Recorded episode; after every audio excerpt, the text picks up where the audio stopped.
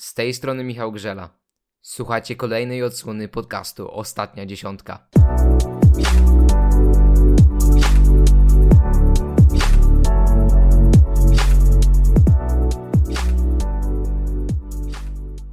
Witam Was wszystkich bardzo serdecznie. Z tej strony Michał Grzela. To jest kolejny odcinek podcastu Ostatnia Dziesiątka.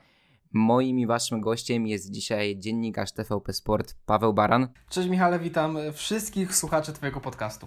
I co Pawle, porozmawiamy sobie dzisiaj o drugiej części Mistrzostw Świata w Oberstdorfie, które za nami. Zakończyły się one wczoraj, nagrywamy to w niedzielę. Konkurs drużynowy, trzecie miejsce reprezentantów Polski i to jest wątek moim zdaniem priorytetowy w tej chwili, dlatego że dzień przed tym konkursem wielu z nas, w tym ja, zastanawiało się, czy w ogóle mamy szansę na jakikolwiek medal. Zdobywamy brąz i zarazem jest to sukces, ale też niedosyt. Czy podzielasz w tym momencie moje przemyślenia na temat tego konkursu? Jeżeli spojrzymy sobie na to, co w ogóle działo się e, dzień przed konkursem, dwa dni przed konkursem, no to ten brązowy medal naprawdę, naprawdę trzeba uznać za za no, dość duże osiągnięcie z tego względu, że pojawiały się symulacje po kwalifikacjach, po konkursie indywidualnym, po serii próbnej i te symulacje nie były dla nas korzystne. Nawet jeżeli po, po tym y, konkursie indywidualnym uwzględnilibyśmy przecież skok zdyskwalifikowanego Bora Paulo Ocicia, to my przegralibyśmy nawet ze Słoweńcami wtedy. Więc to powodowało, że gdzieś te nasze nadzieje na medal w tym konkursie drużynowym nie były tak duże, jak moim zdaniem w pozostałej części sezonu. Bo my gdzieś tam myśleliśmy o tym, że no nie wygraliśmy tego konkursu drużynowego w trakcie Pucharu Świata, ale być może na Mistrzostwach Świata będzie wyglądało to trochę inaczej. Jest medal, jest medal brązowy i ja odbieram go jako sukces, ale wiem, że wielu kibiców gdzieś pewien niedosyt ma. Z tego względu, że w tym sezonie przecież wygrywał zawody i Dawid Kubacki, i Andrzej Stękała był drugi przecież w Zakopanem, i Kamil Stoch wygrał turniej czterech skoczni, i Piotr Żyła był mistrzem świata, więc te apetyty były duże, ale mam nadzieję, że dla większości kibiców, przynajmniej dla mnie, zostały one zaspokojone. Wydaje się też, że ten niedosyt może potęgować sam fakt, że w ostatniej grupie trener Doleżal i jego współpracownicy zdecydowali się wystawić Dawida Kubackiego, a on skoczył co tu dużo mówić, myślę, że poniżej swoich możliwości, nawet tych obecnych.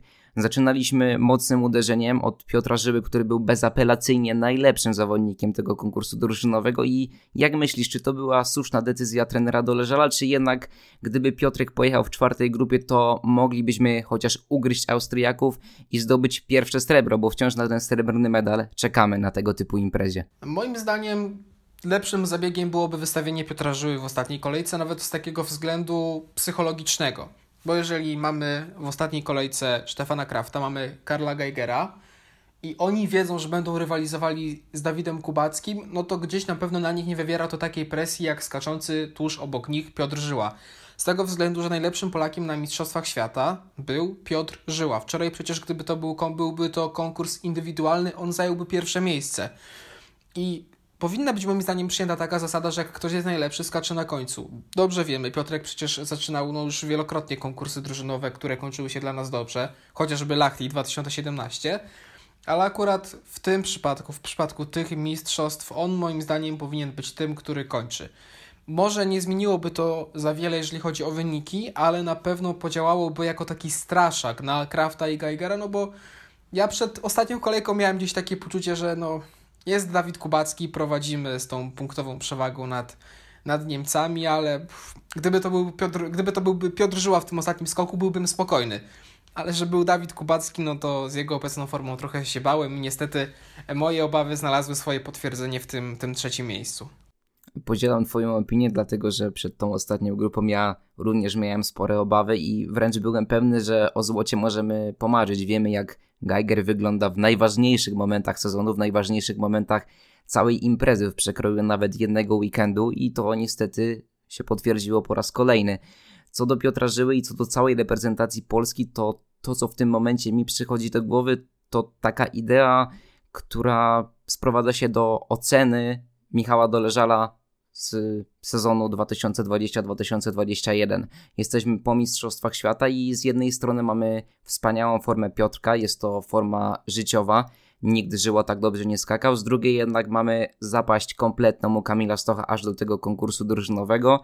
Loty obniżają również Andrzej Stękała i Dawid Kubacki. Jak ty to widzisz, jeśli chodzi o trenera Doleżala? Czy możemy obok jego nazwiska postawić taki wyraźny plus, czy jednak pewne skazy są na tyle duże, że ten niedosyt będzie tylko większy wraz z upływem czasu? Ja bym postawił takiego dość dużego, ale nie olbrzymiego plusa, z tego względu, że w tym sezonie punktowała od lat największa liczba polskich zawodników. Kamil Stoch wywalczył przecież, yy, czy wygrał turniej czterech skoczni.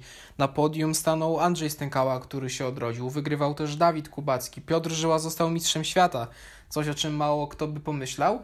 I to są te rzeczy, które cieszą w takim aspekcie indywidualnym. Jeżeli chodzi o drużynę, to na pewno cieszy ten medal wywalczony w Planicy, cieszy medal wywalczony tutaj w, w Oberstdorfie, ale jeżeli weźmiemy sobie pod uwagę słowa Michała Doleżala i kadry, no to oni byli przekonani, że my z tą formą będziemy idealnie zgrani pod kątem Mistrzostw Świata w Oberstdorfie.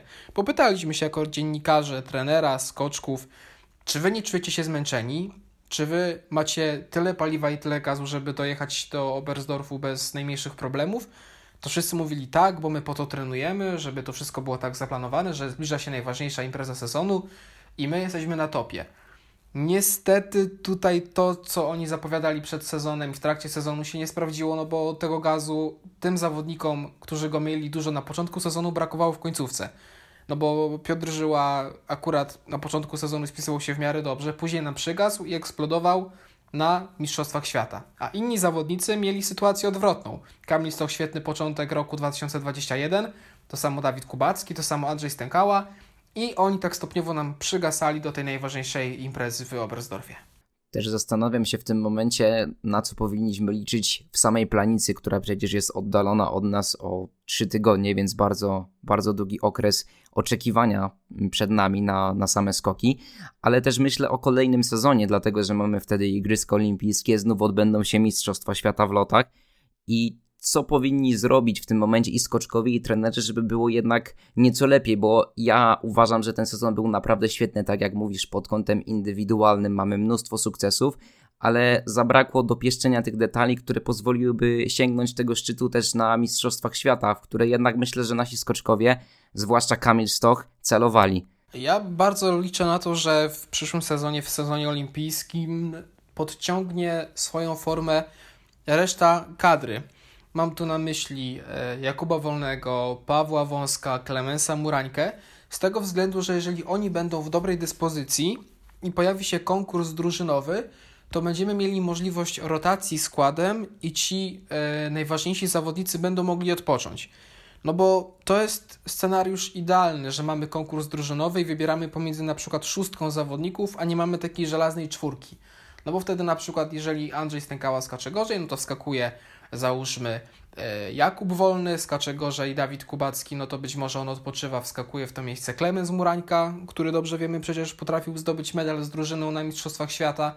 I to byłby scenariusz idealny, żeby taka rotacja w składzie była, żeby to ciągnęło po pierwsze poziom kadry całej do góry, po drugie, była ta rotacja, która umożliwiłaby odpoczynek tym kluczowym zawodnikom w trochę mniej ważnych zawodach, jak na przykład drużynówka Pucharu Świata, kosztem tego, co będzie na igrzyskach. Zdrowa rywalizacja zdecydowanie się przyda, ale zanim dobrniemy do tego momentu, o którym rozmawiamy, czyli o sezonie, o sezonie olimpijskim, mamy jeszcze końcówkę tego sezonu i osobiście zastanawiam się, czy Piotr Żyła może pokusić się o małą kryształową kulę w planicy.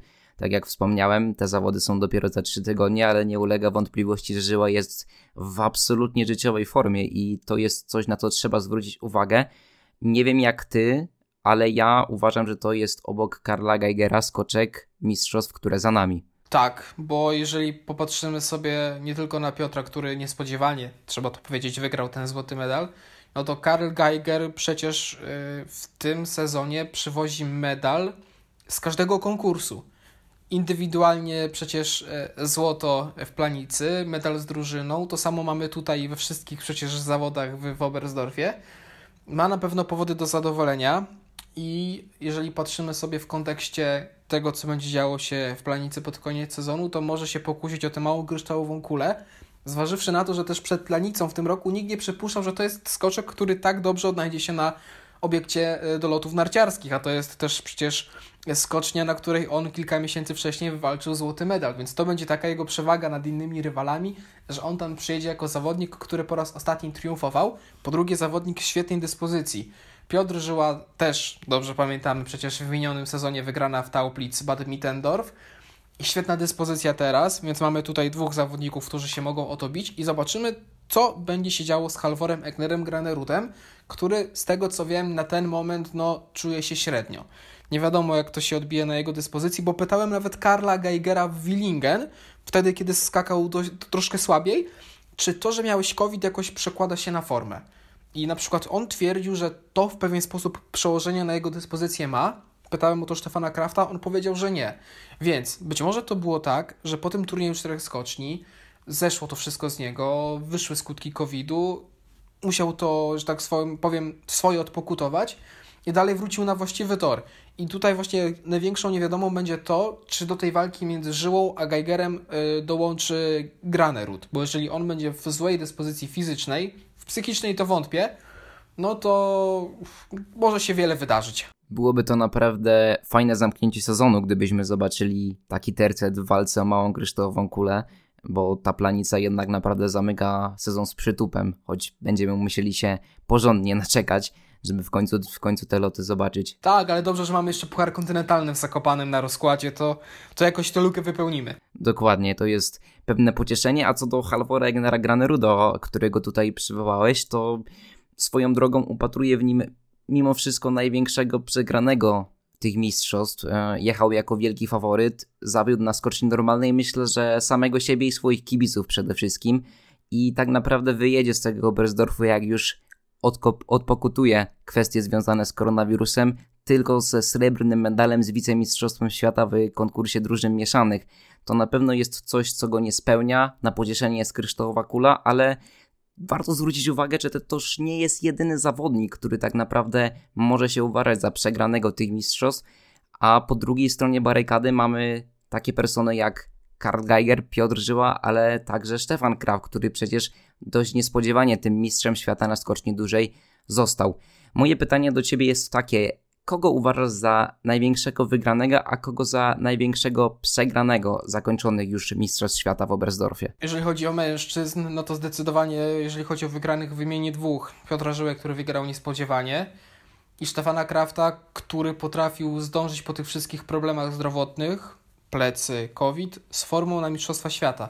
Ja pamiętam, jak nawet rozmawiałem z, ze Stefanem Willingen, mówię mu, że no, za minu- miesiąc rywalizacja w, w Willingen, przepraszam, w Oberstdorfie, czy ty po prostu masz jeszcze taką gdzieś nadzieję, czy to się gdzieś tobie tkli, że ty możesz wygrać tam medal? I on był wtedy niesamowicie pewny siebie, co mnie po pierwsze zaskoczyło, nie dowierzałem, ale jak widać on był pewny tego, co jest w stanie osiągnąć. Więc tutaj naprawdę wielkie gratulacje dla austriackiego sztabu, który potrafił tak przygotować jego plan przygotowań, mimo tych problemów zdrowotnych, że on na te najważniejsze zawody na dużej skoczni w Oberstdorfie był przygotowany świetnie, naprawdę top, jeżeli chodzi o formę. Przegrani u mężczyzn Halvor Egner Granerud i Markus Eisenbichler poniekąd, bo to jest też zawodnik, który w tym sezonie przecież skakał świetnie. Występował teraz przed, powiedzmy sobie w cudzysłowie, własną publicznością. No i niestety skończyło się to dla niego pechowo. Dobrze wiemy, jak reagował nerwowo po tym, co się działo na konkursie na dużej skoczni, gdzie tam chyba nawet niemieckie przekleństwa były rzucane w kierunku operatora. I pytanie też, czy chcesz y, do tego grona trochę kobiet, czy, czy zamykamy się na mężczyznach? Możemy porozmawiać o kobietach, bo myślę, że historia Marity Kramer, która dwa razy zajęła czwarte miejsce, a była jednak wielką faworytką tych konkursów, pokazuje, że tam też mamy historię na plus i na minus. To jeżeli chodzi o kobiety, to ja właśnie mam dwie zawodniczki tutaj, jeżeli, które wymienię w gronie przegranych. E, wymienię tutaj właśnie Maritę Kramer, tak jak ty, ty wspomniałeś, która w tym sezonie ma niesamowitego pecha. Naprawdę to, co się działo w Rasznowie, wszyscy pamiętamy, gdzie została, moim zdaniem, dość niesprawiedliwie pozbawiona prawa rywalizacji, kiedy była negatywna, kiedy powinna startować. Tutaj dwa razy czwarte miejsce, zawodniczka przecież, która w tym sezonie wygrywała zawody, która jest na topie. I druga skoczkini w mojej opinii, może opinia niepopularna, która wywozi stąd medale, ale to będzie Sara Takanashi. Z tego względu, że przecież ona potrafiła wygrać ponad już, to już będzie 60 z haczkiem zawodów Pucharu Świata i to być może ten licznik, nie wiem kiedy się zatrzyma, być może kiedyś będzie 70 i 80. Ona jest rekordzistką wygranych w Pucharze Świata, a nie przywiozła z najważniejszej imprezy jakiejkolwiek złotego medalu. I tu jest to samo. Mamy Oberstdorf, mamy Sarę, która przecież wygrywa w Rasznowie przed mistrzostwami i znowu jest zawodniczką, która nie wygrywa złota. Ja, w tym, ja z tą opinią w pełni się zgadzam, bo rzeczywiście Sara Takanashi znowu była faworytką. Myślę, że podobnie jak Marita Kramer, jedną z większych i trudno zrozumieć ten fenomen w Pucharze Świata i brak przewodzenia na imprezy mistrzowskie, czy to są Mistrzostwa Świata, czy też Igrzyska Olimpijskie. A dzisiejszy podcast, dzisiejszą ostatnią dziesiątkę zamkniemy pytaniem, za które część kibiców może się nieco obrazić, ale patrzę na Stefana Krafta, zawodnik wciąż w wiecie wieku, jakkolwiek by to nie brzmiało dla skoczka narciarskiego. Trzy złote medale Mistrzostw Świata, dwa medale brązowe. Jak myślisz, czy Stefan Kraft jest w stanie przebić Adama Małysza, jeśli chodzi o osiągnięcia na czempionacie? O, jeżeli e, mówimy o tym, czy może przebić, no w planicy w 2023 roku będzie miał 30 lat. Dobrze wiemy, że skoczkowie starsi potrafią wygrywać e, złote medale, co pokazał Piotr Żyła. Teraz trudno jest na ten temat e, dyskutować, bo nie wiemy, co się wydarzy za te dwa lata ale jeżeli on będzie dalej utrzymywał tak świetną dyspozycję, jak w tym sezonie, może nie, ale w ostatnim, kiedy wygrywał Puchar Świata, to jest to możliwe. No bo dobrze wiem, że Adam ma tych medali 6, tutaj już ma 3 złota Stefan Kraft, tylko jednego złota brakuje mu do wyrównania tego wyczynu Adama Małysza, więc myślę, że jest to możliwe, że się z Adamem zrówna. Czy wyprzedzi? boję się na to odpowiadać, bo być może ktoś mi to wygrzebie za, za dwa lata, że widzisz, Baran, mówiłeś, że, że tak będzie, że pokona, a nie pokona. Ale kończąc, moim zdaniem ma na to realne szanse. Jeżeli pytasz, czy tak, czy nie, to tutaj akurat się wzbraniam od odpowiedzi. Myślę, że kluczowe będzie też to, jak Stefan Kraft będzie się prowadził, a ten sezon pokazał, że potrafi robić to znakomicie, mimo tych problemów zdrowotnych, o których już dzisiaj powiedzieliśmy. Udało mu się idealnie wstrzelić z formą na konkurs, który tak naprawdę sam sobie wybrał, prawda? Zdobył złoty medal i to jest coś niesamowitego i godnego podziwu. I tym miłym akcentem być może dla kibiców austriackich nieco bardziej miły. Miejmy nadzieję, że koniec końców okaże się bardziej szczęśliwy dla kibiców polskich. Kończymy dzisiejszą ostatnią dziesiątkę. Moim i waszym gościem był Paweł Baran, dziennikarz TVP Sport. Dziękuję pięknie Michale i dziękuję wszystkim słuchaczom, którzy dotrwali z nami do końca. Ja również dziękuję, słyszymy się za kilka dni. Trzymajcie się, do usłyszenia. Cześć.